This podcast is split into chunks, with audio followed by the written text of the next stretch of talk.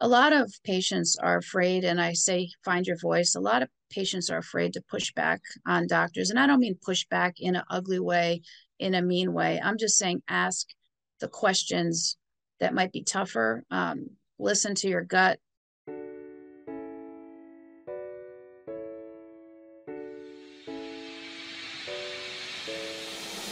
Welcome to Give a Heck. I am your host, Dwight Heck, and for much of my life, lived my life in quiet desperation, wondering how I was going to pay the bills, take vacations, save for retirement, and one day wondering if I would get off the hamster wheel of life and have purpose. A life that most of society lives, which takes us to work, then home, then repeat, and pays us hopefully enough just to survive.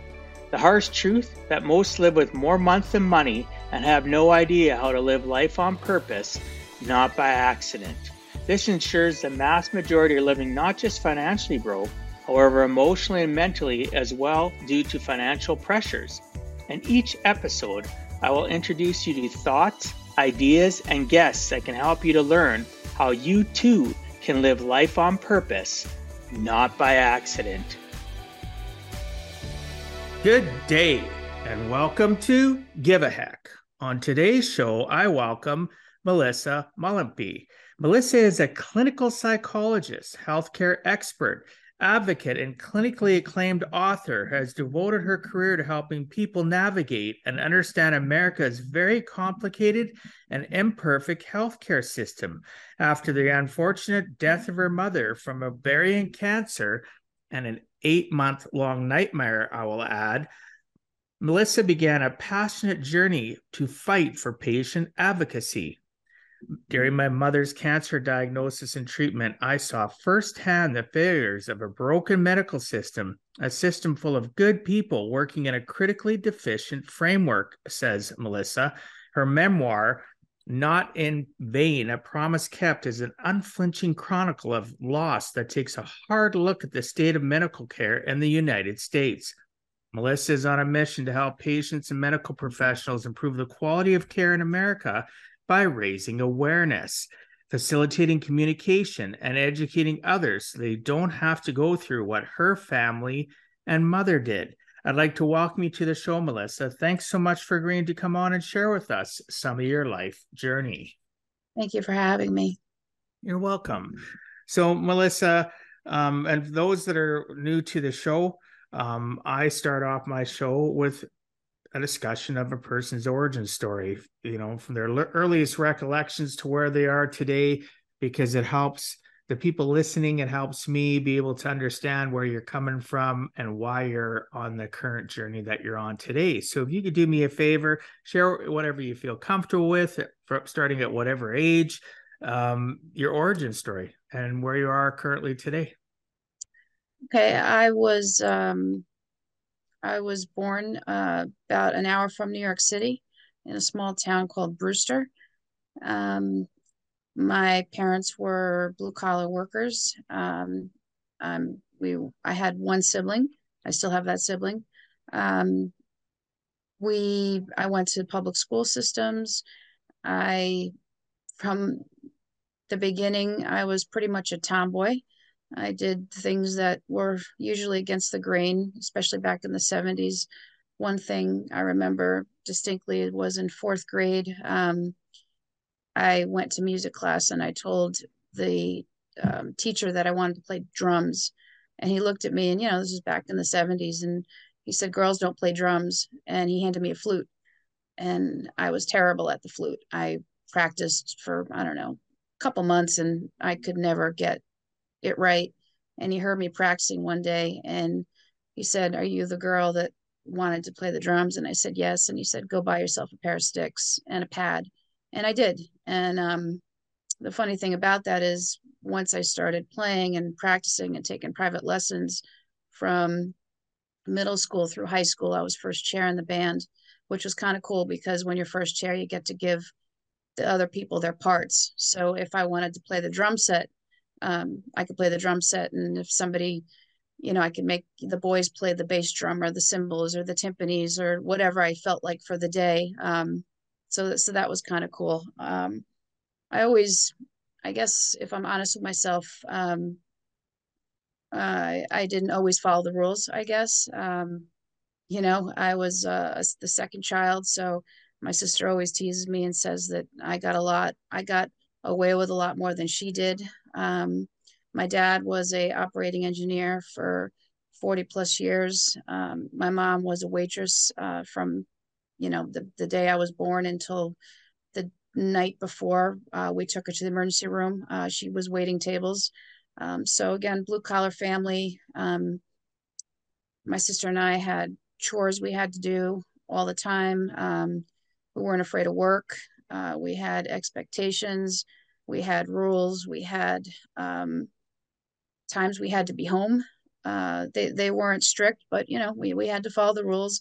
I think I probably spent, I don't know, a lot of my high school weekends grounded because, uh, you know, again, I, I wasn't always on time or didn't always follow the rules. And, um, yeah, we, we had a good life. We, we were learned the value of a dollar. We weren't spoiled by any means, but, uh, you know, we knew that my parents were hardworking people. And, um, yeah, that, that's, that's sort of, that's sort of our story. Um, that's my story. That, that's kind of the, the, the quick, quick buy story. Um, I, I did continue to play the drums. Uh, I played in some heavy metal bands, which is, you know, kind of funny. Uh, a lot of heavy metal bands in New York City. Uh, we, we gigged in New Jersey. We gigged in the boroughs, you know, locally. Uh, we, it was an all girl band, which people didn't expect. Um, I think we probably could have got signed, but you know, that's, that's a luck thing. And we, we just didn't get it. Um, I married my high school sweetheart, uh, and uh, he joined the Marine Corps. And after he joined the Marine Corps, uh, I went and moved down south with him in uh, outside Camp Lejeune uh, on Topsail Island for a couple of years, which was very fun, especially in your early twenties. And um, you know, when he deployed, I I came back up to New York and and went to graduate school. So you've had, the thing I like hearing is, I find that people's origins, when they grow up in a blue collar environment and they have rules, but they don't necessarily always follow them, they skirt them and get in trouble, but they have a mm-hmm. pretty normal life. I find when they become young adults into adulthood, though, they're more grounded. Mm-hmm. Um, oh, for sure. People, yeah. people that I communicate with that have parents that are jet setting around, or they're they're always, you know, keeping up with the Joneses or the Smiths. They're always mm-hmm. living a facade. Then their kids try doing the same. They don't know how to have a grounded life, because life isn't meant to necessarily be perfect. No child's perfect. As a single dad mm-hmm. of five kids, um, my kids weren't perfect. They snuck out. They did things. Mm-hmm. They, you know, they knew dad was out for the evening working with a client, and they, they, you know, they broached the fact. And the only reason they ever got caught is sometimes I'd go to appointments before the age of, you know, all this technology, and the person wouldn't be there. So I'd come home. Well, That's guess what? One, yep. one of the kids weren't home, right? It's like, yep. where's, where's such and such? And then the kids would try, other kids would try, you know, fabricating stories or whatever. And that's how people got caught. And I look back at it and, and think to myself, that's life, right? Things are going to happen. I, I'm glad I had a curfew, because some of my friends that didn't have curfews are the ones that got in trouble. So at the time, did I want to have to be home by midnight? No. But my mom was a waitress, so she was up because she worked nights. And a lot of times she got home around twelve, one o'clock in the morning, and if I was late, she was up and waiting. And, you know, my mom, you know, she would ground me and I would sometimes be able to get out of it. But when my dad grounded me, it stuck. So that, that meant, that meant it was pretty substantial what I did. Or, you know, I never did bad, bad stuff, but I did enough to get in trouble. And, oh, and, and I, and, and, and I, I deserved it. You're a teenager. You were, you had angst and yeah, things that you wanted to accomplish. And yeah, with my kids, um, you know, it was it was tough, because when I got divorced, they were very young and had joint custody. and there was mixed messages. So, you, you know, you're, mm-hmm. you having that consistency, whether one was tougher on you in grounding mm-hmm. than the other, at least you, you, there was, there was consequence, right? Yep. There was some wiggle room with one. There wasn't with the other. That's the yin mm-hmm. and yang of being raised.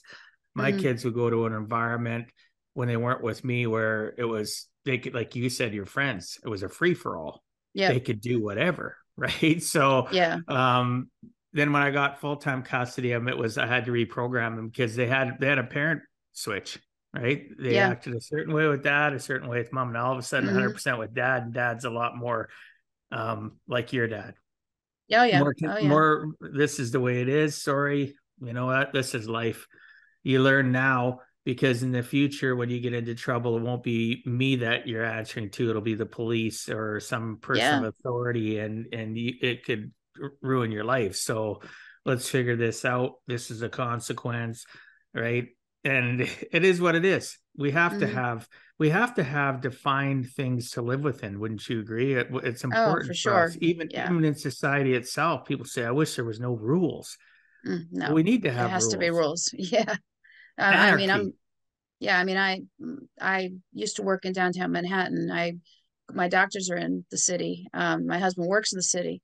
Um, I stay out of it as much as possible right now. That's not a place where you want to be hanging out. And it's just from what you said, because there's no accountability for people's actions, and it's not safe.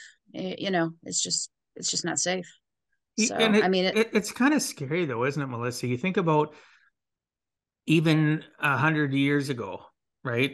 You know, in the nineteen twenties, mm-hmm. people were still walking the streets carrying guns. There was mm-hmm. outlaw justice still. There was sheriffs mm-hmm. and legal stuff within our North American society, but, and people didn't feel safe. They were mm-hmm. protected by the rancher who had hired guns or whatever. And now all of a sudden you move into a more cultured, civilized society where you think you're safe. And then it seems that in some ways we're de-evolving back to, you know, this is the wild, wild west. We're going to do things how we want to do it. And if you, you know, this, be damned if you don't want it, want to listen, because we have a gun, right? And I'm yeah, not against, yeah. I'm not, nec- yeah. I'm not talking about gun ownership, whether or not mm-hmm. people have the, the right to own a gun or not own a gun.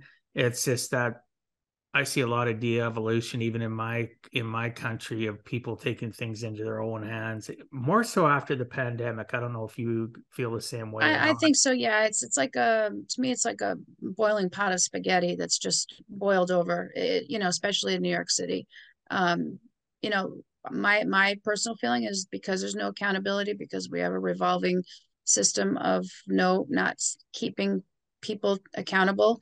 Um, you know, that that's, that's why you have people that are continuing to commit crimes, because they're not, there's no standards. They're not being held accountable. And, and it's, it's, it's everyone. It's not, you know, one particular person, it's, it's everyone, and it affects everyone. And, you know, it's, it's unfortunate. And, and that's exactly what is happening. You know, people are on subways and, you know, they see somebody getting beat up, and instead of helping, they're videotaping it. Um, I mean, I don't know. I mean, I just, me from a personal experience as a female, if I see somebody getting kicked in the face, I'm not going to videotape it. I'm going to, I'm going to try and help them, unless I'm, you know, trying not to get shot. But that, that's, that's what people do now, is they'll, they, you know, they'll do whatever, as they say, for the gram, versus, you know, trying to help. And, and, you know, the cops' hands are tied, and, you know, there's good cops, there's bad cops, but at the end of the day,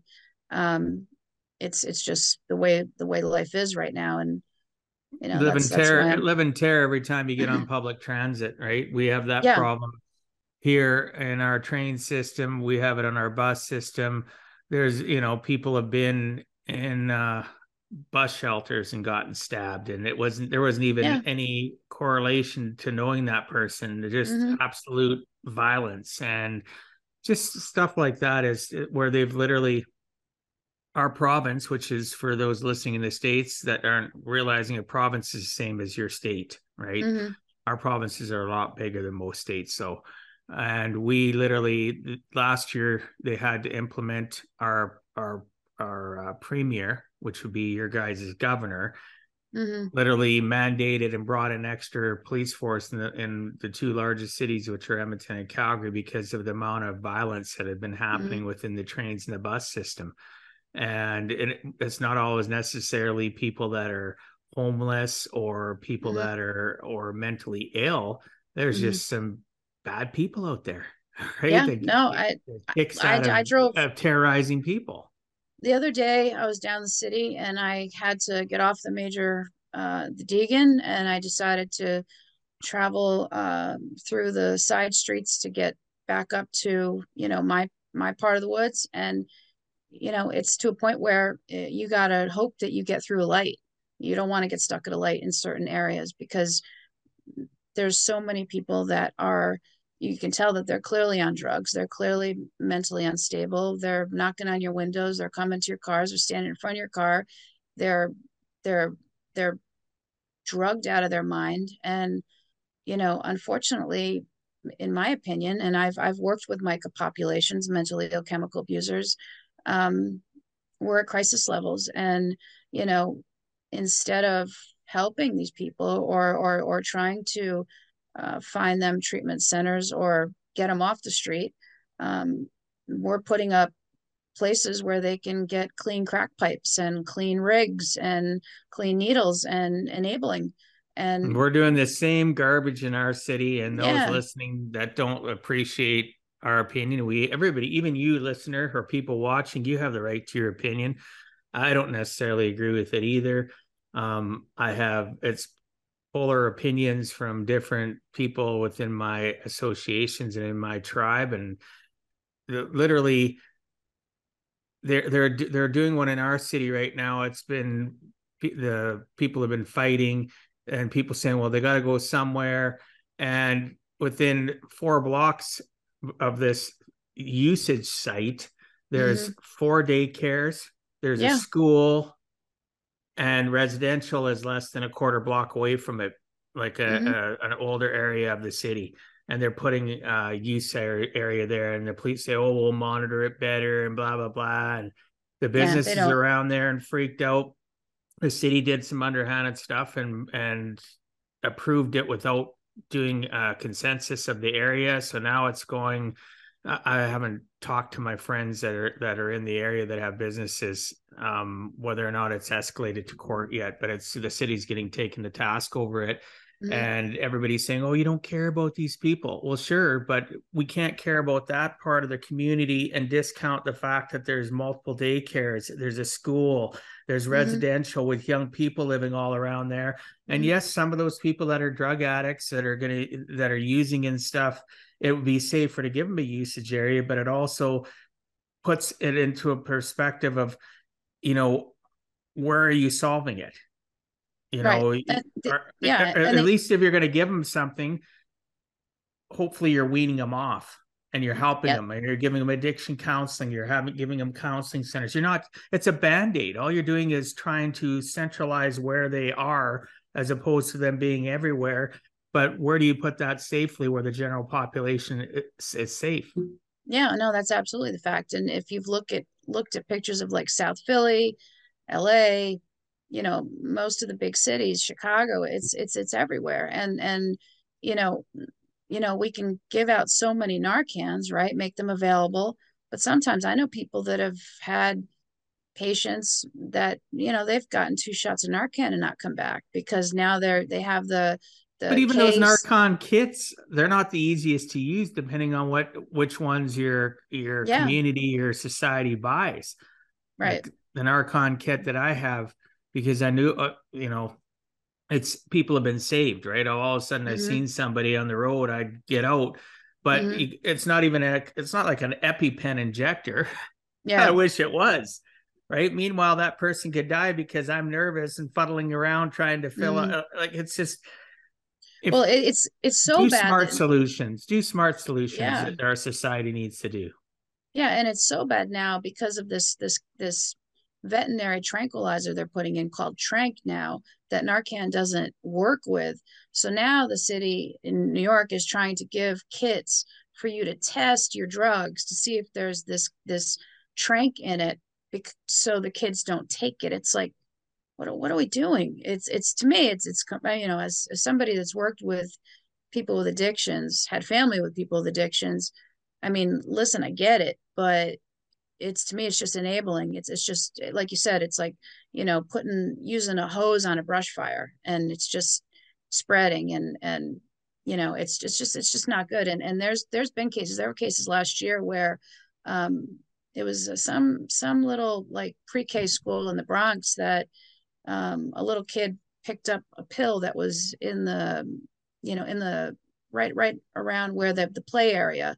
And it was fentanyl, and and they survived, but that's what it was. And he, you know, what do kids do when you're five? You put everything in your mouth, and they just happened to pick up something that looked like an M and M, put it in their mouth, and it was fentanyl.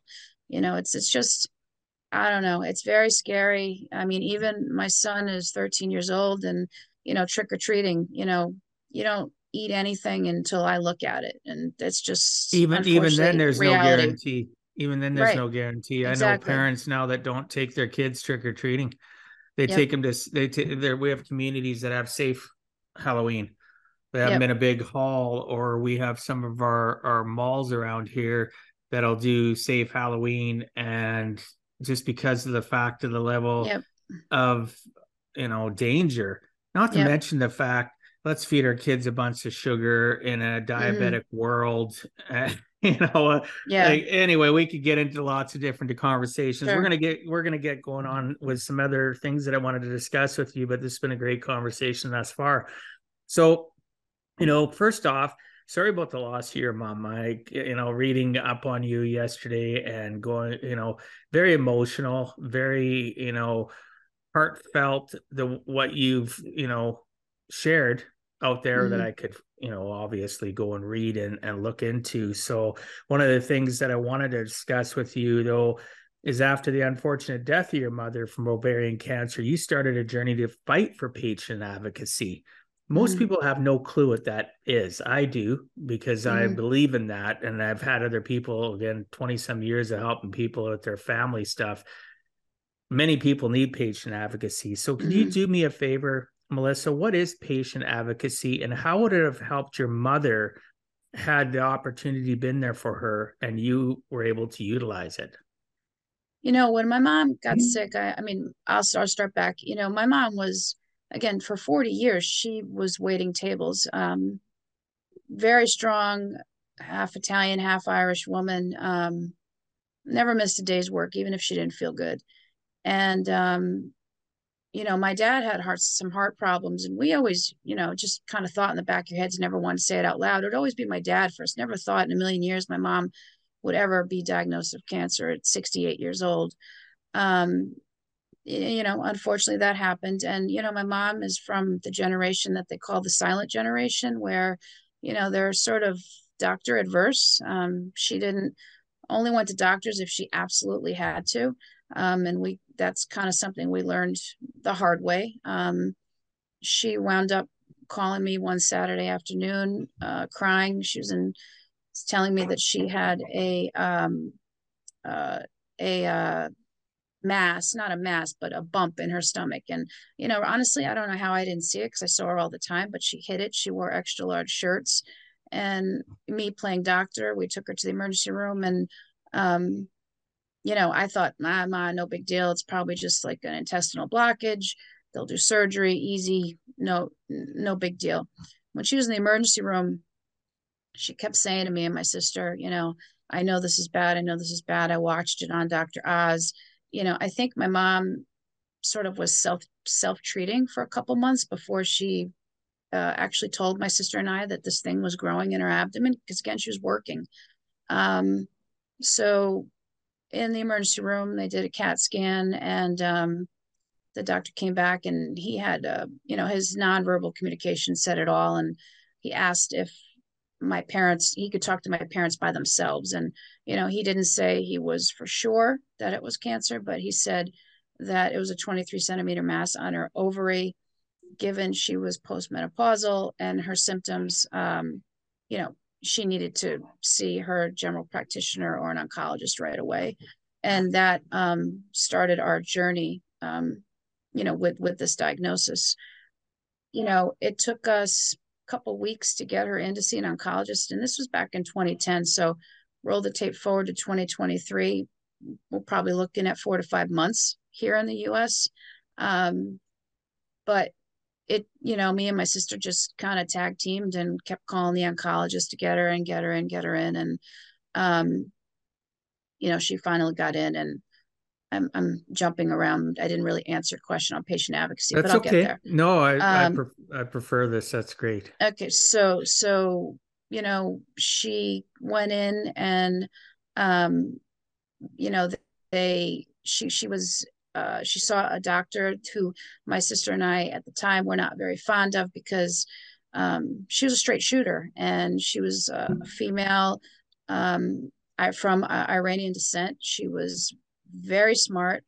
Um, and but again, she, from the minute we saw her, she said, if your mother has this, I don't know if she does, but I think she does. And it's not a friendly cancer. And, you know, she was kind of, my sister and I used to call her, uh, you know, um, gloom and doom, because she, you know, sort of, we felt that she was very negative, but in the end, uh, every hypothesis, everything that she warned us about, everything she thought could happen, absolutely did happen. And looking hindsight, I appreciated that more of some of the other physicians that we dealt with. That she was very direct. Were, Yep. And, and some of the other physicians were not completely transparent, made a lot of mistakes, and gave us false hope. So you don't want to hear it when you're in it, um, uh, the gloom and doom part, but every single thing this woman said came true, un- unfortunately. But she was, as you'll read in the book, she was, she was a, a great person, and I'm still in touch with her to this day. Um, as far as patient advocacy, where do I start? Um, From the beginning, um, you know, when my mom got her uh, biopsy, um, I found out later, um, you know, when you have ovarian cancer, you have a mass. Surrounding that mass is something called ascites. Ascites is common with cancer. It's fluid build up around around the tumor. Um, we found out, I found out years later, that they only tested the ascites, which is the fluid. They didn't actually get the needle into the tumor itself. Had they got the needle into the tumor itself, they would have found out that it was four different kinds of sarcomas um, versus the normal platinum um, treated uh, ovarian cancer. So from the start of my mom's journey, um, the chemotherapy protocol that they um, that we agreed to to put her on um, was was was ineffective. And we found that out the hard way. Um, I'll roll the tape forward. Once she got the diagnosis of cancer, um, she was they, they they they wanted to do surgery right away, and we wanted to do surgery right away. We wanted to get it out as soon as possible. Um, unfortunately, uh, she her platelet levels were too high. Um, pre-op. So when you have platelet levels that are really high, it makes you a big stroke risk. So they decided to try three rounds of chemotherapy to sh- shrink the mass. And then that would make for an easier operation long-term. So, you know, you have no choice but to agree to that. So she got the first round of chemotherapy, and she felt okay, you know, was, was kind of a layup. And so we were like, okay, we can do this. Second round started to get some some bad symptoms, which are common with with chemotherapy. Third round was, um, well, before the third round, let me backtrack.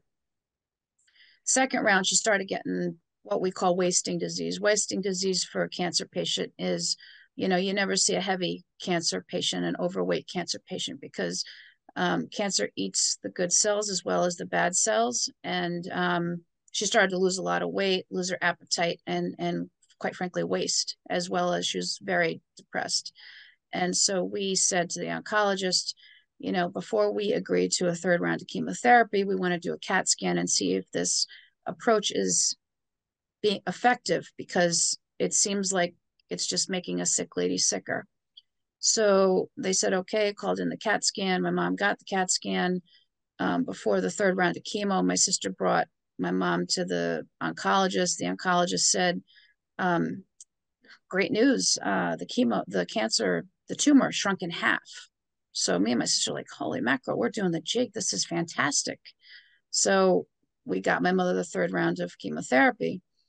The week after that, she met with this doctor who was the surgeon um, that we called the Grim Reaper. Um, and she told my sister that she read my mom's films with the radiologist, and the cancer had not changed at all. The tumor had not changed at all. In fact, it grew. So at that point, the we had just poisoned my mom a third time to a treatment that was having absolutely no effect except slowly killing her and, and as she was suffering. So, um, you know, they, they read the, they read the CAT scan wrong. So there's throughout the book, um, every month from the diagnosis, which was May first, well, pseudo diagnosis till the day she passed away, December fourth, I note what happened in that month. Um, the roles my family took, the role I took, you know, because each of us had different roles. Um, my mom's, what, what I perceived as how my mom was doing with trying to deal with her own, um, you know, possible mortality, my dad, all the family dynamics. Um, but each month there was a whoops, there was a mistake, there was uh, a film read wrong, there was miscommunication, there was some really gross errors, like um, a lot of negligence happening. Uh, yeah. I mean, uh, here's, here's one, you know, when you have cancer, it's very common for you to get blood clots. My sister noticed my mom's breathing was a little weird. So she, uh, I happened to see the oncologist in the hallway, and I said, listen, uh, can you just come look at my mom? Um, she was in a outpatient um, radiology appointment, and she wasn't planning to stay, but I said, can you just take a look at her? Cause my, her breathing's a little weird. And I happened to see her, see him at the elevator, and, and he came and he's like, I don't think anything's wrong, but you know, we'll admit her just to make sure, you know, et cetera, et cetera. So that night my mom was up in the cardiology unit, and um, I was there after work, and uh, um, the, one of the residents came in to ask what her, um, her healthcare proxy was.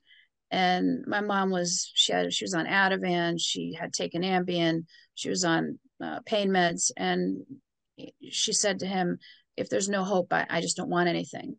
And with that, he took his pen and paper and left her room. And, and I said, Ma, I said, you just told him that if you have a cardiac arrest tonight, you don't want anything. She goes, no, I didn't. I said, yes, you did.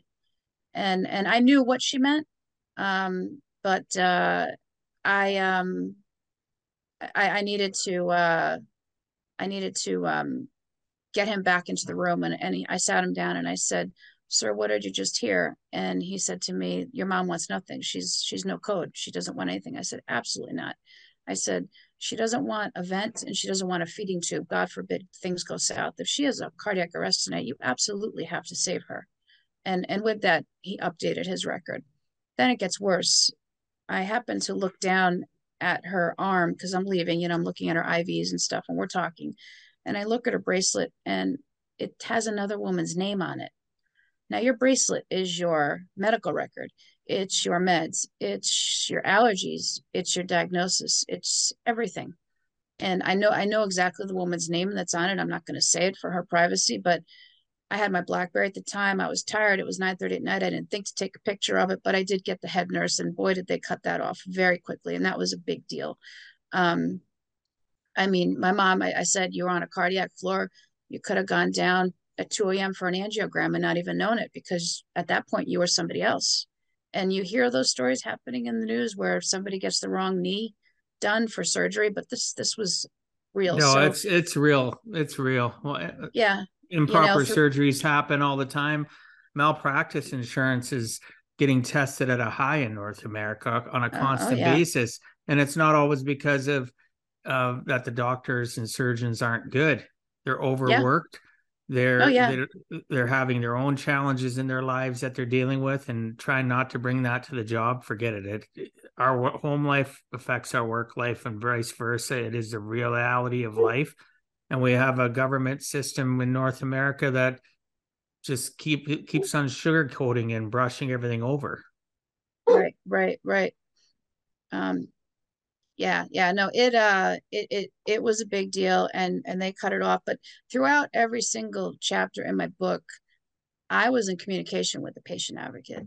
I went to see the patient advocate personally. Um, every month I was in touch with the patient advocate. She was a lovely person. She always said the right things, but the problem is she has no ability to make change. She's just a messenger. So a lot of times you'd get a letter that say, you know, thank you very much for bringing this to our attention. We're going to discuss it with the leadership panel. Um, we're sorry that your mom went through this, blah, blah, blah, blah, blah, blah, blah, blah, blah, which, okay, thank you. But that, that doesn't really, so it's a, pac- it's a pacifying letter without real, any substance to it or teeth.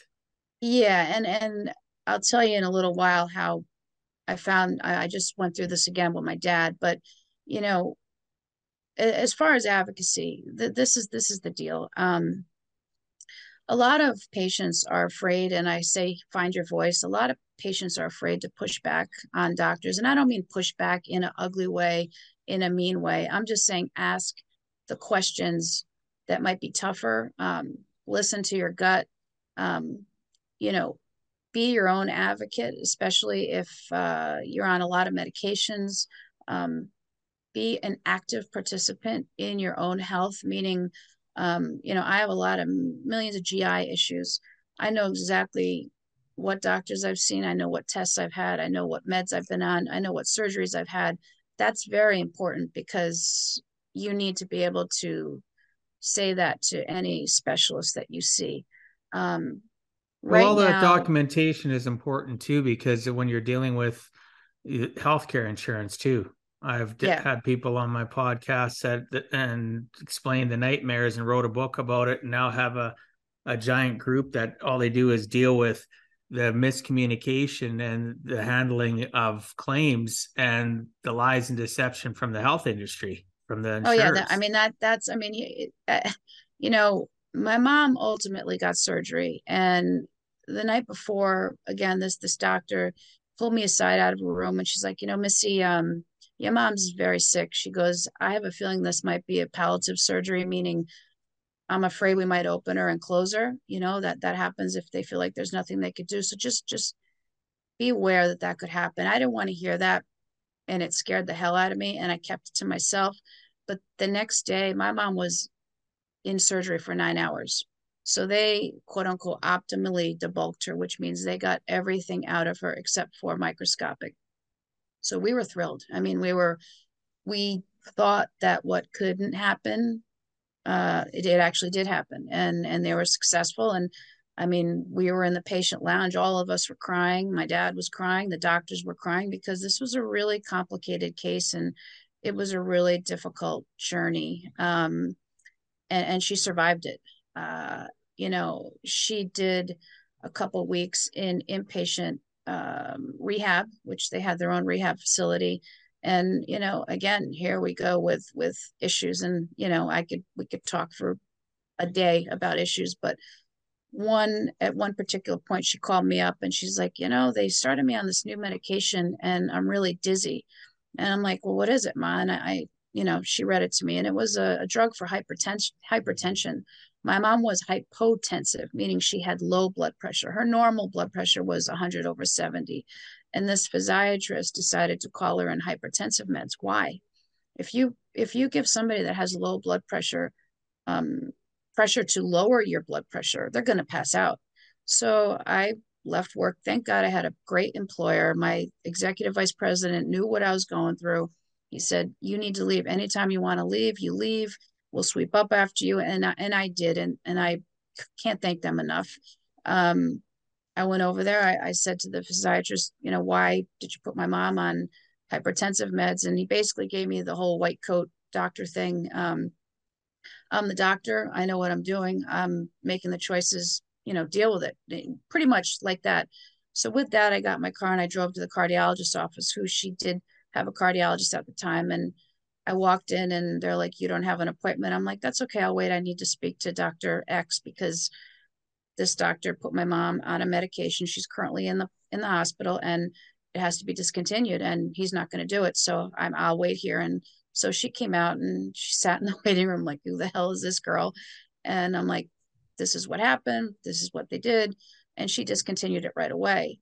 And, you know, these are the kind of things that happen every single day, all day long. And, you know, before I left to go in my car to go to that cardiologist's office, I said to that physiatrist, I said, if my mother falls because she passes out and breaks a hip or something worse, you are one hundred percent accountable. And, you know, that was kind of the theme throughout her whole illness, you know. Um, constant, you know, cost, constant missteps.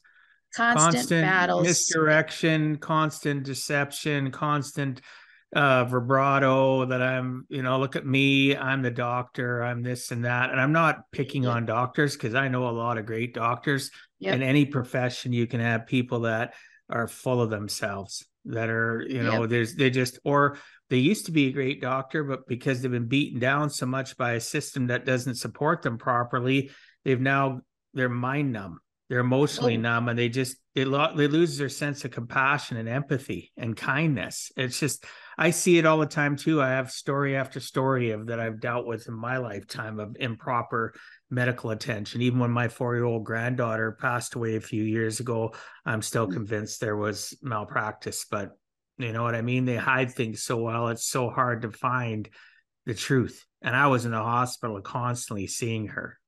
Right? Yeah, no, that, just... that that's, that's the thing. Like I tell people, like, if you have a loved one and you have the ability, loved one, friend, neighbor, and you can be there, you really have to physically be there. Um, you know, another, another, one of the probably most gross errors that they made was um, they did, after she had the surgery, they had to do cleanup chemo. They, that was for the microscopic that was left. And it was four days inpatient. I was at work. My sister texted me. My sister and I are very, we're, we're, we're polar opposites in a lot of ways. Um, and and the the subject line of the text was effing terrible. My sister does not curse.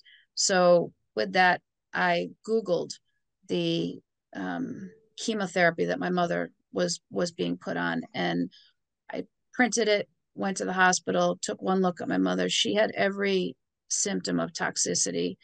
Uh, poisoning, except coma and death. And this was only after one uh, one bag. And I called the oncologist. I knew he had a boat. It was Labor Day weekend. And I said, um, hmm. I, I said, um, listen, uh, I need you to come look at my mom. Um, uh, you know, something's wrong. I, you know, I, I, she doesn't look good. And, and, and he came. He took one look at her. He said, she's fine. You need to stay off the internet. Sorry. Do you want to pause this a minute? No. So the one of the most egregious, egregious uh, mistakes that they made was, you know, she had cleanup chemo that um, was going to be done post-op. And my sister texted me. I was at work, and it she... alluded to the fact that it was very bad. So I Googled the medication that my mom was on and ran over to the hospital. I took one look at her. My mom had every symptom of toxicity, which is poisoning, except coma and death. And I called the oncologist and I said, please come over and see her before you leave. It was a four-day weekend. He had a boat. It was Labor Day. So I knew he'd be unreachable. And, uh, he came, he took one look at her, and he's like, you know, she's fine. You know, for Connie, we have to go for cure. You know, this is normal. This is all normal stuff. And, and by the way, Melissa, you need to stay off the internet. And, um, you know, okay. So, you know, he's the doctor. Unfortunately, me and my sister were like, okay, he's gotta be right. You know, she just survived the surgery, so he must be right. Next day was a Saturday. I had, I'm always uh, very good to every single nurse, because in, to me, they're the connective tissue to how well you're going to do in, in any hospital. They are probably one of the most important people that you see. And, you know, ninety-eight percent of them are great at what they do and are want to be doing what they're doing. And we had a nurse that had seen my mother before, and she called me on my cell phone. She's like, Missy, you need to get here. I have orders to hang another bag of chemotherapy. Um, this isn't the Connie that I know. Um, I'm, you know, basically she's putting her neck on the line, um, and she's not going to hang a bag because she sees what I saw the day before. And you know, was waiting for me to get over there. So I rushed over there.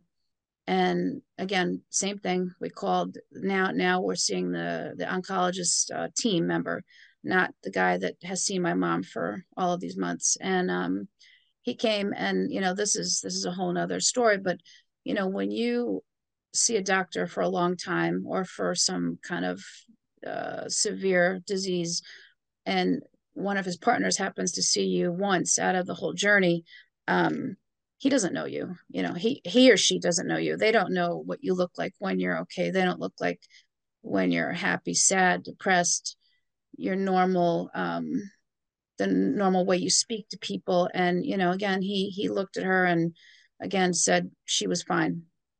And my dad at this point came over, and, you know, my family and I were clinging on to hope, and we figured, uh, well, these guys must be right. I mean, they're the specialists. They do this for a living. So they hung the second bag of chemotherapy. And at that point, uh, the next day I went and I found my mother flat with her arm hanging off the bed, and she was throwing up, and there was no nurses around, and she could have easily aspirated, which a lot of patients that are on chemotherapy do, can die and have died from aspiration, pneumonia, um, because they, they choke on their own vomit. And um, at that point, my head exploded, and I basically said, I cannot trust you, and didn't leave the hospital. We we stayed there uh, until Monday. And um, Monday, the same doctor that told me to stay off the internet uh, came into my mom's room. And at that point, there was a priest there, because that's how bad my mom looked.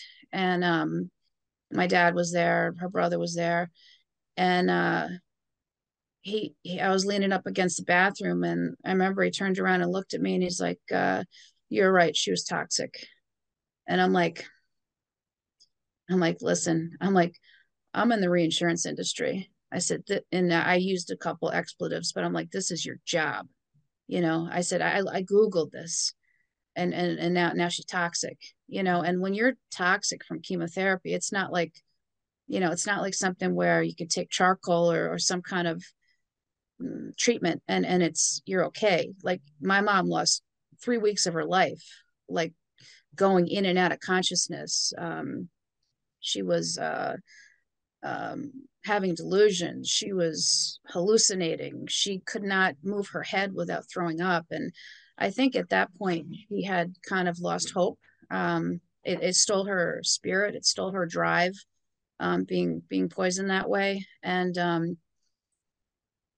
The, the, the, the surgeon uh, and her team came into the room, and, and they knew it. And they knew that we were upset and frustrated. And she asked if they could actually write a white paper on, you know, this, this type of med. It's called ifosfamide toxicity. And, and, you know, it's rare, but it can happen. And this was the absolute um, example of why I tell people, even though it's not easy and it's not comfortable, that you have to find your voice. Because I wish that I, at that point, had stuck to my gut, um, had pushed harder to uh, get, I don't care, five other doctors to come look at her, not just, you know, one guy that met her for ten minutes. Um, I don't know that that would have changed her outcome, because I found out years later that um, the type of cancer that she had was very rare. There were four different sarcomas, and you know, it's it's basically a, a death sentence when you have them. But I, I do wish that I had not, um, I wish that I had not allowed them to um, tell us that, oh yeah, it's okay, she's fine, because she wasn't fine. And and I knew that, and we just listened, because that's kind of what you do. That's well, kind of your her, role. Her last, her last weeks, months of her life would have been a lot different. And I hear this from a lot of people in regards to chemotherapy or going into radiation, and how, well, I've experienced it with, with clients, with family. It's, it's absolutely horrible, the degradation of their life just so that they can possibly live.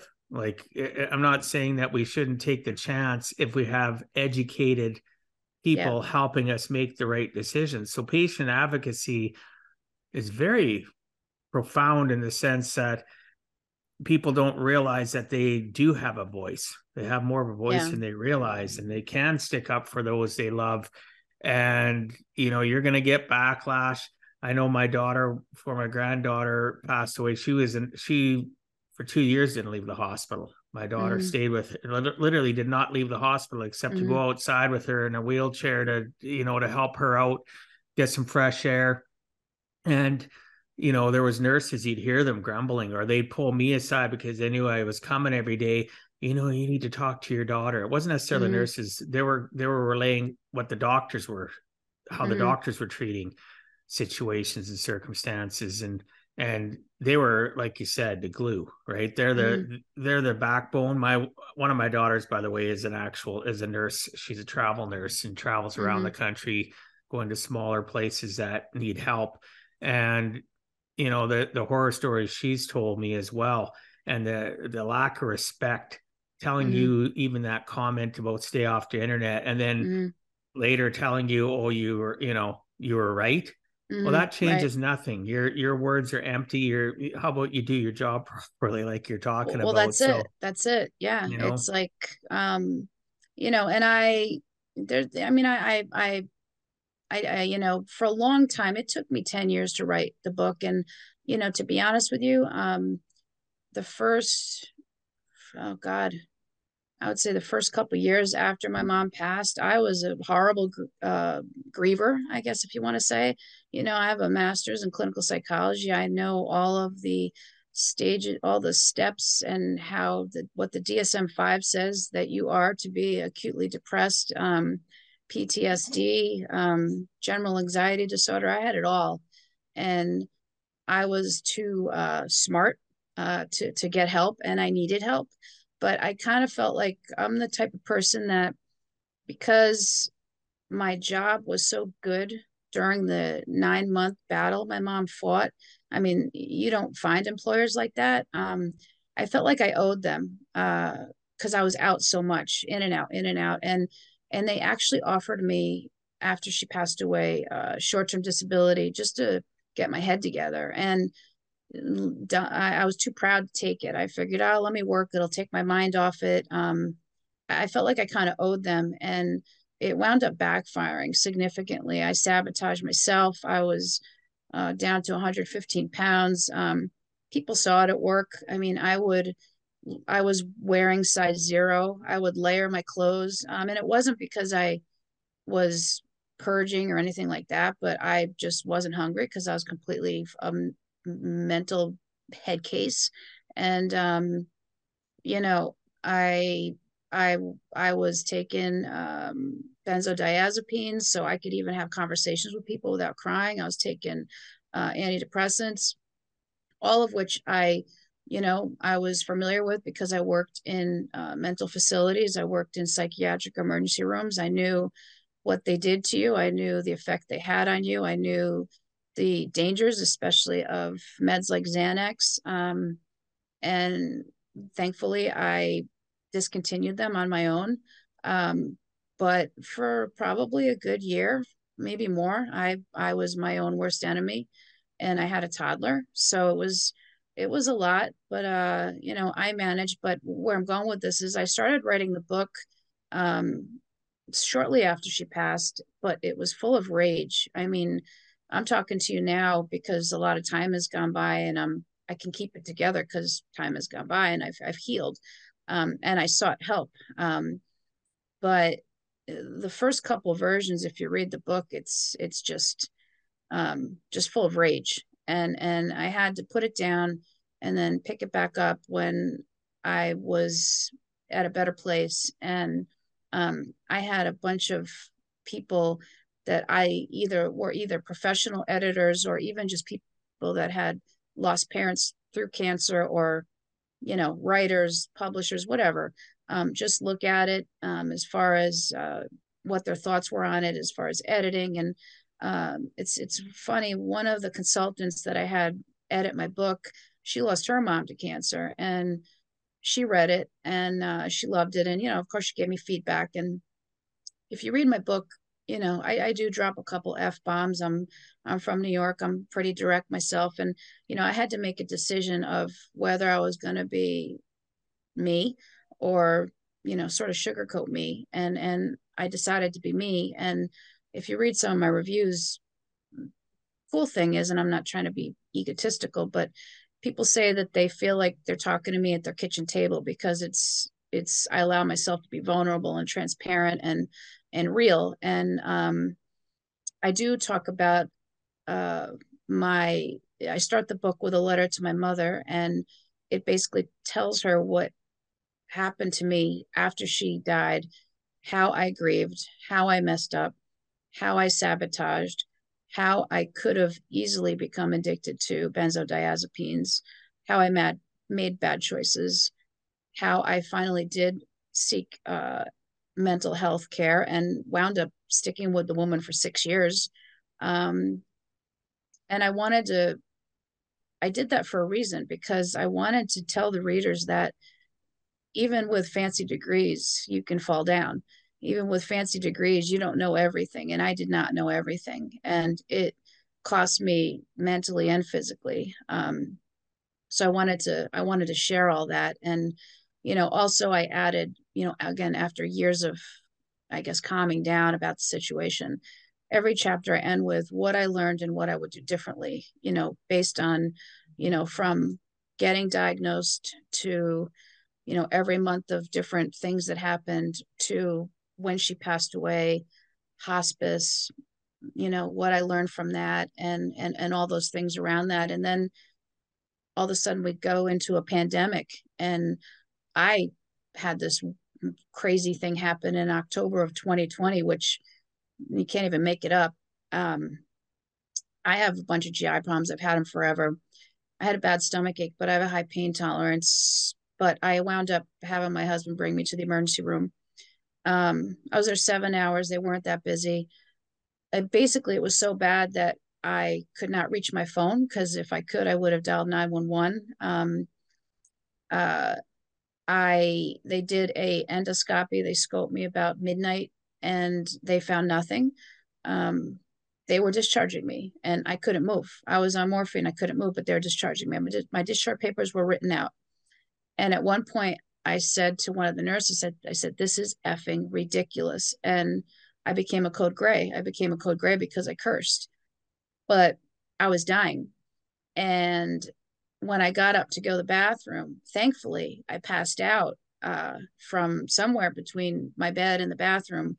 And I woke up, and that same nurse that had just unplugged all my vitals, um, you know, the the, uh, you know, all of the, all the vitals and stuff that they're looking for. Um, the same nurse that told me I was a code gray, she also told me I wasn't going to get anywhere with that kind of mouth, was flooding my body with fluids because my blood pressure was seventy over thirty and my beats per minute were about at one forty-seven, and I was failing. And what wound up happening was, long story short, they called a hospitalist down. The entire time I was in the emergency room, they never took uh, a C B C, which is a, just a blood count. Had they taken a blood count, they would have seen that my red blood cell count was two. I had an internal bleed. If they had done that, they would have seen that, but they never did that. But damn, did they do that COVID test real quick. And um, they never did a C A T scan either. They need to, you know, people that present with abdominal pain, that's usually the first two things they do. They do some kind of picture and they do some kind of blood work. They didn't either. They did a scope, and I don't know how the doctor did not find this, but what I wound up having was something called gastric volvulus. Gastric volvulus is rare. I'm young to have it, but basically my stomach flipped and disconnected from my spleen, and my stomach was full of blood. And that's why I was seventy over thirty. My red blood cell count was two. I couldn't stop throwing up, but in the discharge papers, it says patient has no abdominal pain. Patient's fine, patient's going home, follow up with your general practitioner. I woke up two days later in intensive care. Thankfully, uh, a hospitalist came down to the E R. He had to change the entire record.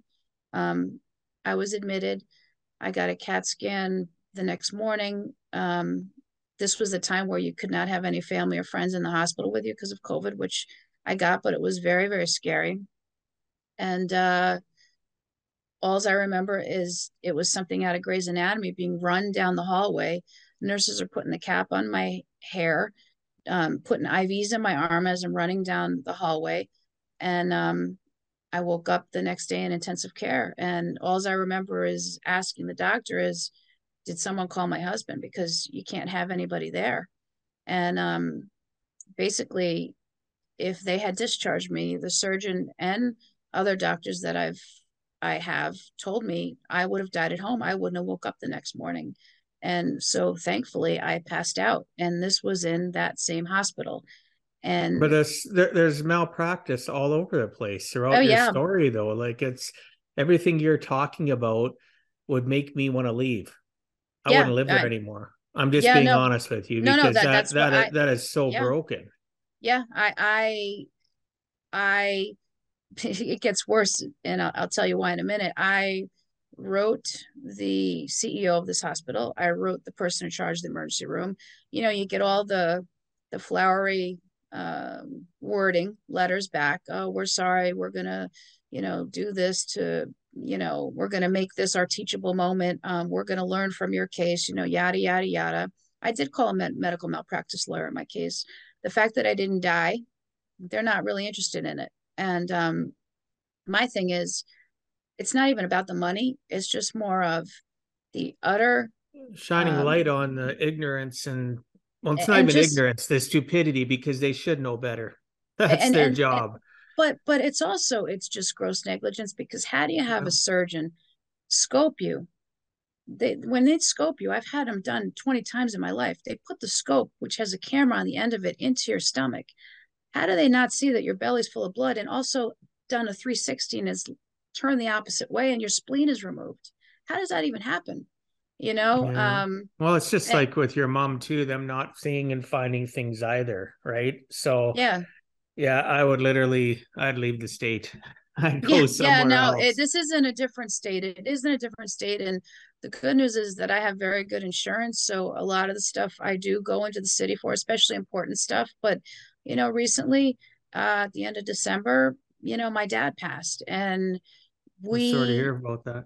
Yeah, and no, I appreciate that. We, um, he, you know, my dad, he would have been eighty-two this April. Uh, he was diagnosed congestive heart failure, uh, seventeen years ago. And, you know, for that kind of diagnosis, seventeen years is a good life. Um, he had a pacemaker defibrillator that was put into him that was never used. Um, thankfully, um, he never asked anybody for help. He was putting um, batteries in his truck in November. He was picking up all the leaves on his lawn in November. Like, he was, he was always doing stuff that me and my sister were like, Dad, let's, let's help you. Let's, you know, don't get up on the roof in a hundred degrees and tar the roof. And, but that was just my dad. That's his generation. They didn't ask anybody for anything. He became sick the middle of December, and, um, you know, he was end-stage congestive heart failure. It it really sucked, but the pump had been going wrong in his heart for a long time. Um, but now it was the electric, but but we didn't know that at the time. And it, it's it's a long story, but we were an in we were he was an inpatient twice in the month of December. The the worst part about it is, um, you know, a, a couple things. And this is where now my patient advocacy and my um, podcast interactions, media, everything I'm doing all day long, because it's just, it's not only not acceptable, it's disgusting. Um, on Christmas Day, uh, he, um, his defibrillator uh, went off a couple times, and me and my sister were, were there, and we called the ambulance. The ambulance came, and um, he went into V TAC right with the ambulance there. They gave him um, stuff in the ambulance, brought him to the hospital. They stabilized him at the hospital with the stuff, for, you know, for the pace of his heart. And, you know, he, he was, once they got his pace squared away, you know, he's ready to get out of there. That was just the nature of my dad. And um, he knew that he wasn't well, but he wasn't really willing to give up. And um, we, uh, you know, we talked to uh, very smart people from uh, Colombia, and, you know, they asked us if we wanted to consider putting in a heart pump. And my dad didn't want to go down that road. He was eighty-one years old. It was a very big surgery. The rehab would be very difficult. You know, he wasn't a city guy. Um, so he said, no, I'm, you know, just give me medicine. I just want to go home. And they said, you know, you might need palliative care, home in the house, that kind of thing. And, and we were in agreement with all of that. And, um, you know, we started engaging those resources, those resources, um, the day after Christmas. And, um, so we start on the twenty-sixth of December, engaging those resources, social workers, doctors, hospice uh, representatives. And um, we sit down with palliative care people uh, on the on the twenty-seventh, you know, and, and he just wants to go home. He wants to live the rest of his days at home with us. And unfortunately, they didn't have the staff. That's what we were told. They didn't have the staff. They didn't have the resources. And um, they couldn't make it happen. So we just kept showing up and following up. And, um, you know, it got to the point where the people that were in charge of making these ha- these things happen were two doors down from his room. I was very nice. I would knock on the door, you know, excuse me, do you have a update? You know, no, no, we don't have anything at this time. So it got to the point where I was starting to get aggravated, really aggravated. And I told my sister, I said, you know what? I'm going to go sit at the elevator and watch. She's going to be leaving at four thirty because it's the end of the business day and we're still not going to have an answer. And sure as hell, who do I see? The person in charge of getting my dad the hospice stuff in order was leaving without giving us any answers. So at that point, they said they were going to give us a private room. And he he was starting to fail rather quickly. And um, I told my sister, I said, we're not going home. And she's like, yeah, we're definitely going home. I said, Alicia, we're not going home. I said, this this isn't happening. I, I, I could feel it. We're not going home. And, you know, with that, we got a, a private room and um, uh, he, he started to actively die. And um, the I had started, I had asked the doctors to put pain meds, benzodiazepines, comfort meds in his regular regimen um, four days before he died. Um, and not where he has to ask for them, because I knew he was not in the condition to ask for him, nor was that the way he was. And they didn't do it. So the the day before he passed away, um, I slept over. My sister and I both slept over. And again, the doctors failed to put in the orders for comfort meds. So here I go again. And, and, and when my mom died, I mean, she was so weak from cancer, um, you know, while I had terrible images for years of watching that, watching my dad was a thousand times worse, because I don't know if it was because he was a man. I don't know if it was because it was sudden. I don't know if it was because he was fighting it. Um, but it was, it was horrifying, absolutely horrifying. And in, at, at one point the night before he passed away, um, my sister and I asked one of the nurses, please, please, call the on-call doctor and get us something, get us something, please. And, and they called and they got a pill called in. My dad didn't have the ability to swallow anymore. He had the death rattle from the day before and they called in a pill. I'm like, you know, what, what, what, what freaking planet are you guys on? You know, and make a long story short, um, the entire night was horrifying. And, um, the nurse, the head nurse came in about eight o'clock the morning of the thirtieth. And uh, she looked at me and she said, uh, I wish you and your sister had made this decision a day ago. And I said, and that's where I just, I was tired. I hadn't slept. I was crying. I said, we made it on Tuesday, officially. We started the process on Monday. This was Friday morning at eight o'clock. I said, are you out of your beep, beep, beep mind? And with that, Um, a palliative care uh, nurse practitioner came in. She took one look at me, took one look at my dad, and she said, okay, we're going to call in the medication. And I said, how long? And she said, uh, five minutes. I said, no, really, how long? And she's like, five minutes. And it, it took about an hour and fifteen, which after what I had already witnessed for seventy-two hours, um, an hour wasn't going to change much. Um, and they eventually did, you know, get him the comfort meds. Um, the doctors, two of the doctors that I, that I, I liked and that were consistent, um, apologized to my sister and I in the patient lounge. But at that point it was too late. You know, we had already watched. No, but their, their apologies are empty, just like they were with your mom. Yeah, that that's even it. With, like, are with you. It's it's yeah. it's yeah. just it's it is disgusting, like you said earlier. It's it's it's not it's not acceptable. It's not okay. And right now, I'm in the process of um, discussing um, with the people that um, are in charge at this facility, because um, you know th this is this is not the first person this has happened to. This is not the last person this has happened to, and it's going to continue to happen. And they need to have some accountability. And um, I'm not afraid to um, tell my story. I'm not afraid to write letters. I'm not afraid to sit uh, on the other side of a table from a C E O, because they're a person just like me. But I am not going to have my dad be their uh, aha moment, their learning exper learning experience. Oh, yeah, those their... those those crap letters that's saying that this is going to be their teaching moment. But yeah. What what can somebody immediately start doing that's, you know, to make a difference and take up raising the, you know, the awareness mantle themselves with all this stuff that's going on? People that are listening to this, what can they immediately do, Melissa? You know, this is what I this is what I tell a lot of people is there's a, there's a couple things. You know, you have the terrible stories like I just told you, three of them, right? But is if you're actively sick, if you're actively ill, if you have a loved one that's actively going through something, first thing I always tell people to do is have your you have your patient record, have your patient file. If you don't have it hard copy, get it electronically. Um, you need to have it. You need to read it. I found I I looked up. I combed my dad's for a month. There was about a fifty percent error rate in his in his file.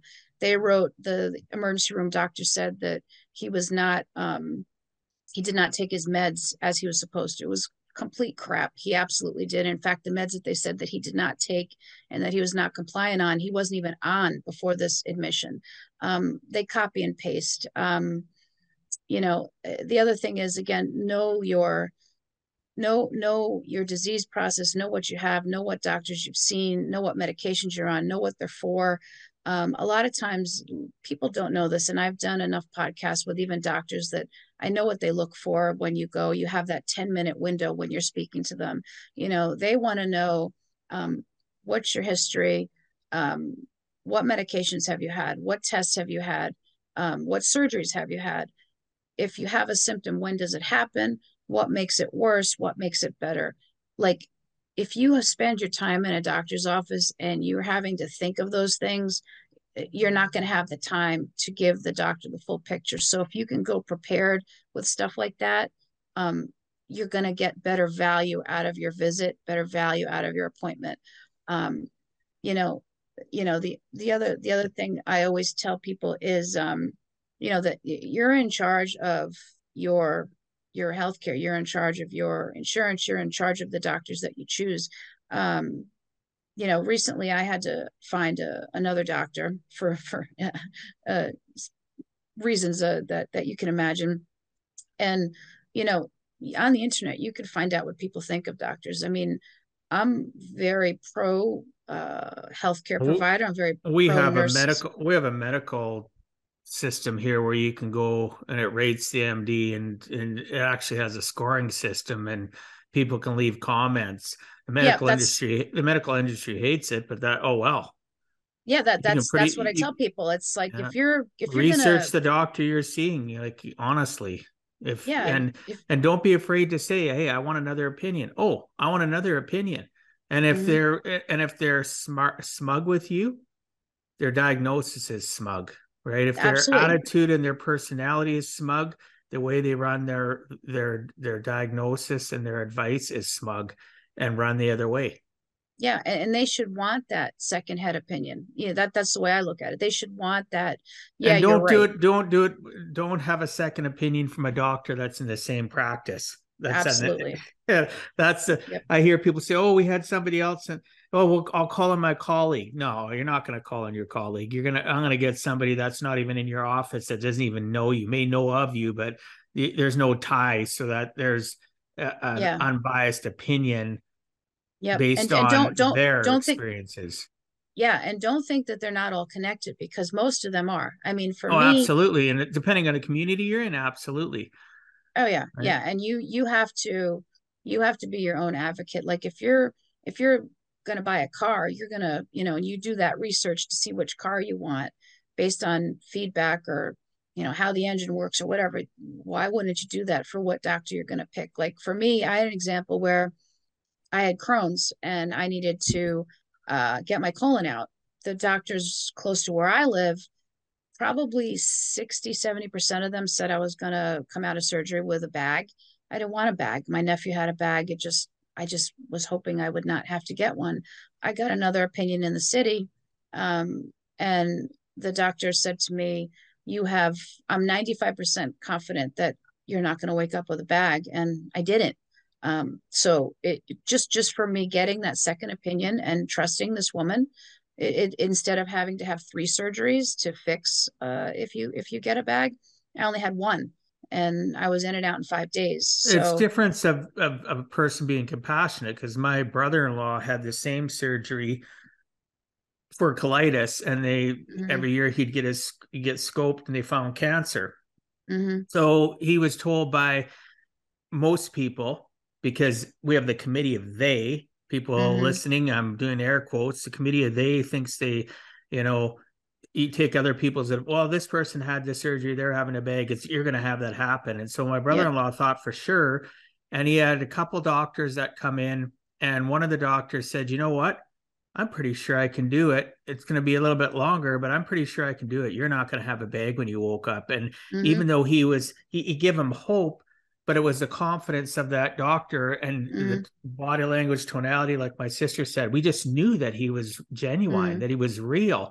Yep. Brother-in-law had the surgery. He's got no bag. And that yep, surgery was over like ten, fifteen years ago. Yeah. That's right? what this woman, that's what this woman said to me. She looked at me one, it was a Friday. I was really sick. And she's like, okay, we need to do this. And she's like, when can you? And and she asked me, she goes, when do you want to do it? And I said, okay, well, when can you do it? Because of course I was a little scared. She goes, how about next Tuesday? And I'm like, okay.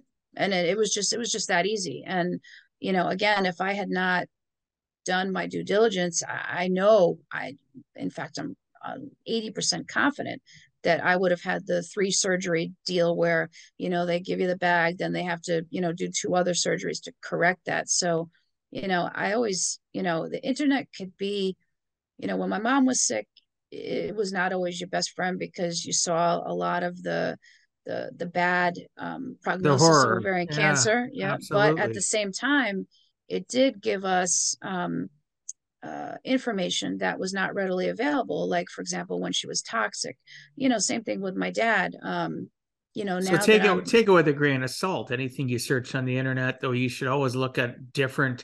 I tell people, don't click the first things. I don't care what you're researching, what service you're using, click on it and read other stuff. And then to take, to try, it, we're, we're so emotional because of what we're reading about medical stuff. Get somebody that's not directly tied to it to read the same thing. Maybe it's mm-hmm. a close friend. They're tied to your emotion, but they're mm-hmm. thinking of it differently. They approach and visualize and, and internalize things differently and read the same thing you're reading and say, so, you know, John, Sally, what do you think of what, what this is saying? And then mm-hmm. have a discussion about it. Don't uh, too many people uh, like self-diagnose over the internet, and they've never read more than one thing.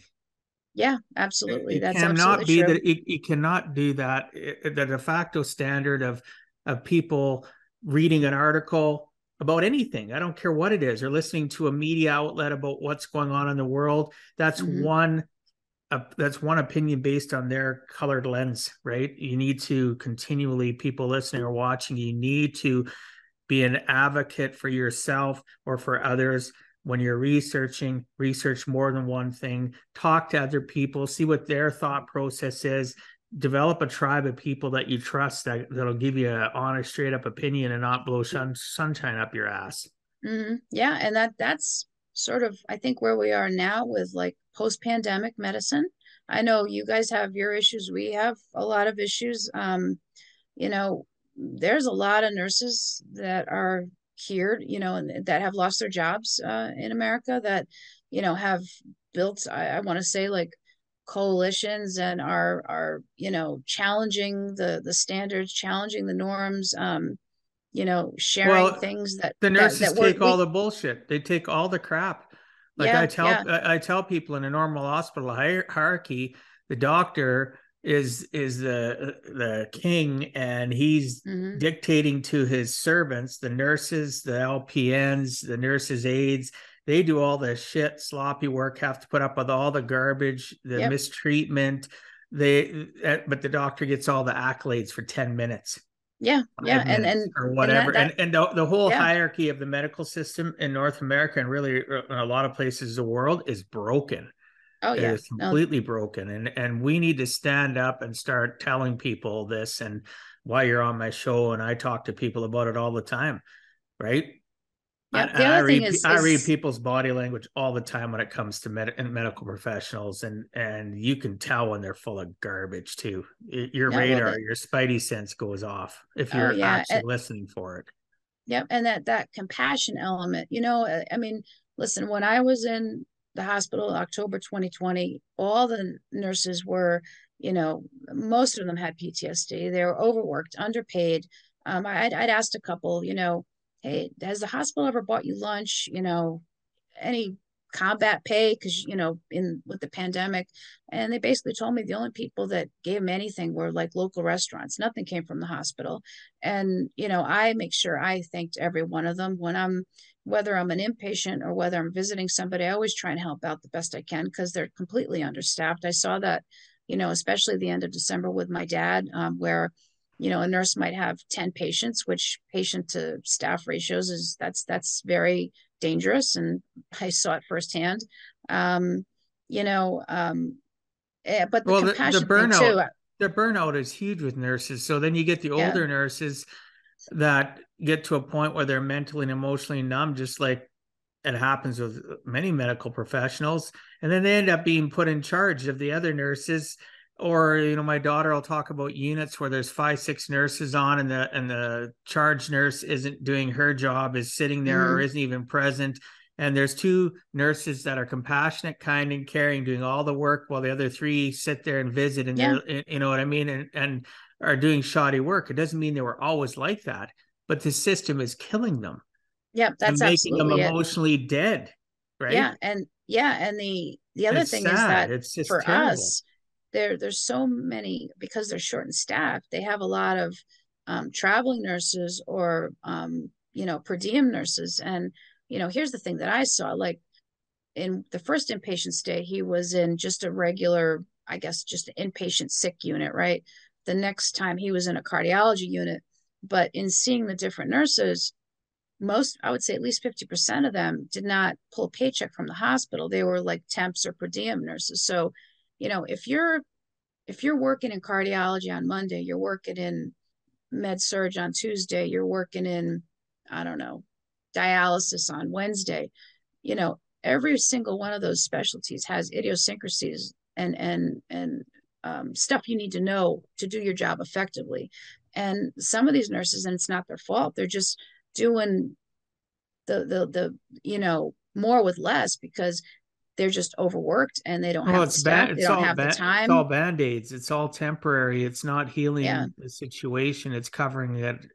I, I hear this all the time consistently. Or, you know, like everybody in the U S brags about Canada's healthcare system. We have our challenges here. Our national healthcare system, and what the media wants to tell you there, is that it's perfect. P S is yeah. perfect. I live here. It's it's got its own challenges, mm-hmm. it, it, it, and it's falling apart across our country, so much so that if you travel from province to province, they're they're recommending that you have travel insurance, even though yeah, they're supposed geez. to be national national healthcare to cover you. Mm. There there's certain circumstances of horror stories where, you know, something's required and it's not getting dealt with. And you could be, you know, even though they're not supposed to do it, you could be handed a bill by that province when it's supposed to be covered under the National Healthcare Act. So, you know what I mean? Right. I've watched the de-evolution of our healthcare. Our, one of the times it was the shining thing in the world was our healthcare in Canada. Mm-hmm. But it's not that way anymore. Now it's just used as, here's a bouquet of flowers, right? Mm-hmm. and we got it wrapped in some paper, but if you take the paper off, it's all rotten at the bottom. Like, the, the, you know what I mean? We're only seeing the top good, beautiful roses, but the rest hasn't been taken care and maintained. It's a facade, right? Yeah. So yeah. to hear the stories of what I hear, and you're not the only person that I've talked to. I've had people on my show that have dealt with so many different circumstances of it. It's it, it, I see that coming here and, and evolving way quicker than I'd like it to. And, you mm-hmm. know, patient advocacy, being observant and making sure that we ask good questions and don't be afraid to stand up for yourself. I tell people that all the time. Well, the doctor's going to, you know, they're going to take it out on the patient, or once mm-hmm. I leave, or they won't listen, you know, they're, we're going to get blackballed. Well, better to be blackballed for sticking up for, for something you believe in. And, you know, like in our city, I don't know, let's five, six hospitals, because we're one point five million people. We're obviously not as big as where you come from, but you know what? There's other choices. There's other places. Leave this city, go to a, go to a neighboring city. They got five, six hospitals. You know what I mean? Like, there's never say never. That yeah, no, don't, absolutely. Don't comply and don't lay on the side of the road and, and give up and die based on the fact of somebody's so-called profession, because they went through and got a, a degree in medicine and they've practiced this long. It doesn't mean crap. Are they a good person? Are they kind? Are they good? Yeah. Are they a patient advocate themselves? They right, need to have right. that training in school, and they don't get it.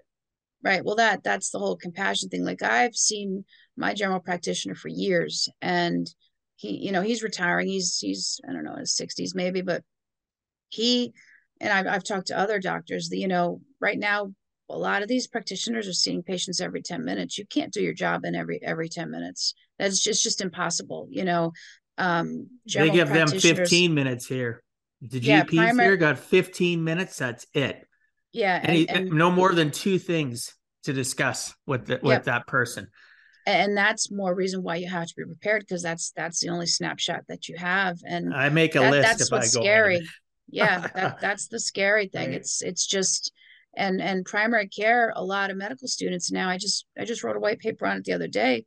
They're not going into primary care because there's more overhead, and they're paid the least. But the the, the terrible part about that is is is here um, with a lot of insurance policies, you need your G P to write a referral for you to see that specialist. So they're usually patient's first appointment. So, you know, not only are they that important, but I think the statistics now are about forty percent of their job is administrative because of these referrals that they have to write. So, you know, that that's, that's another thing. It's, I mean, I could go yeah. on forever. Well, we could keep on going for hours. We're already well over the time that I promised you we wouldn't be doing this, but Um, I appreciate you giving some extra time and sharing your knowledge and your experiences. Um, the last thing I'm going to ask you, and then we're going to wrap this up, is if you had to give our listeners one last closing message, Melissa, what would you tell them in regards to giving a heck and never giving up? Hmm. I've been told from a lot of people, friends, family, close, close people, people that probably shouldn't tell me these things. Um, Miss, you're not going to get anywhere. Um, you're not going to change anything. Nothing's going to change in the hospital. Healthcare is what it is. Um, you know, almost like, you know, you're not going to, you're not going to make a difference. I can tell you, and it's not an egotistical thing, I am making a difference. I talk to people globally. I talk to people like yourself. I spread my message. I'm working on an application now that's that's going to be giving tips when you go to a doctor's appointment. But, you know, as far as um, giving a heck is, I would just say, stick to your uh, goals. Um, it's not always easy at the time. It's not easy to be the person that is maybe going against the grain and not just um, being okay with people's um mistakes or or holding people accountable.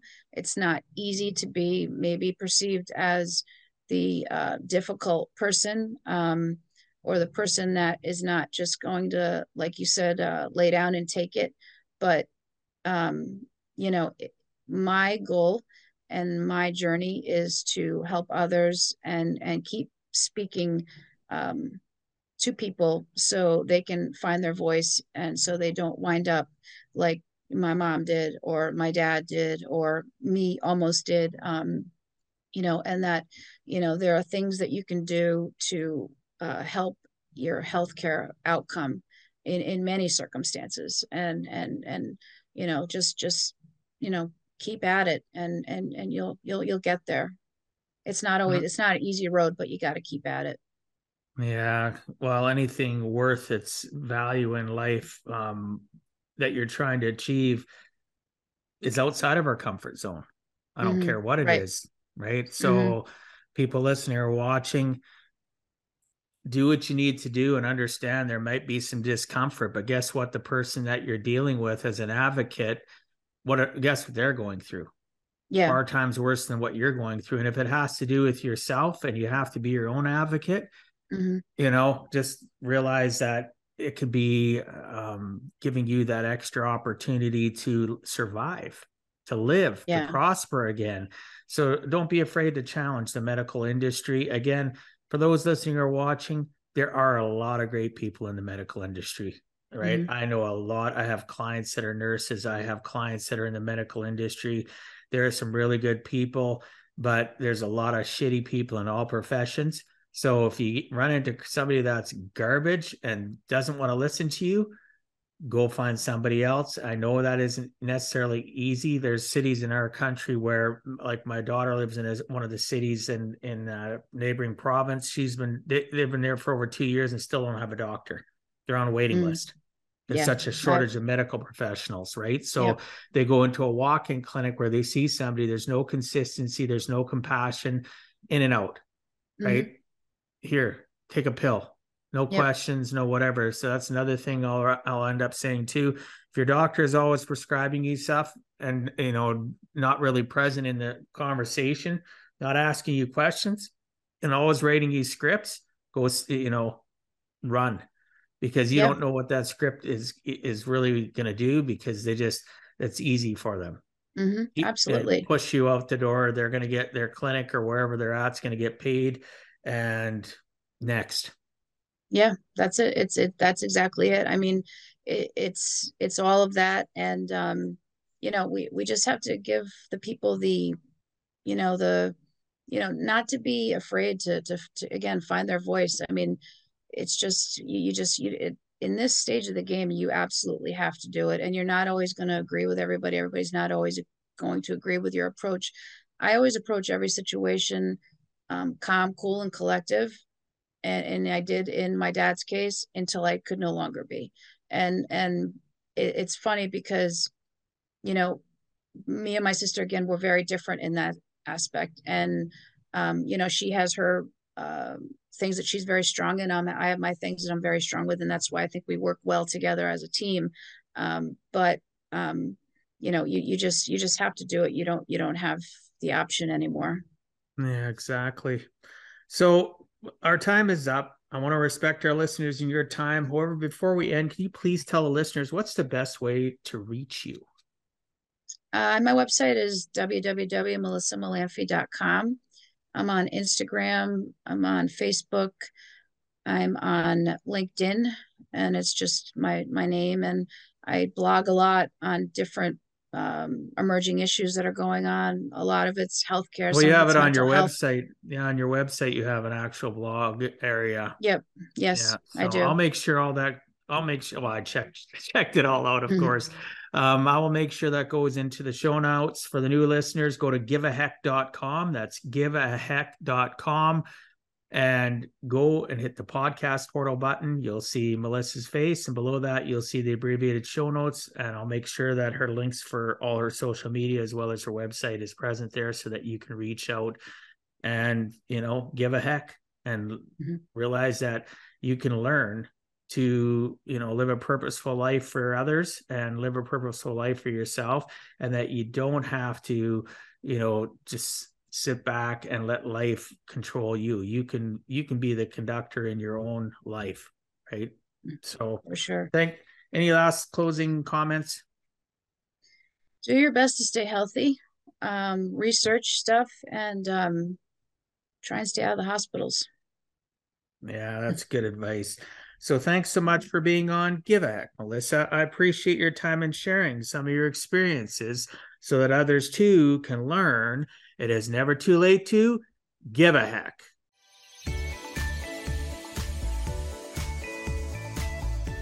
Thank you for taking time out of your day and listening to Give a Heck. If you find value, I'd appreciate you sharing with your friends and family so they too can learn how to live life on purpose, not by accident. So you do not miss the next episode, please subscribe on your favorite podcast platform and please also post a review. I look forward to reading your comments. This has been Dwight Heck. If you want to check out other podcast episodes or today's show notes, please check out my website, give a heck dot com. And until next time, together let us all strive to give a heck.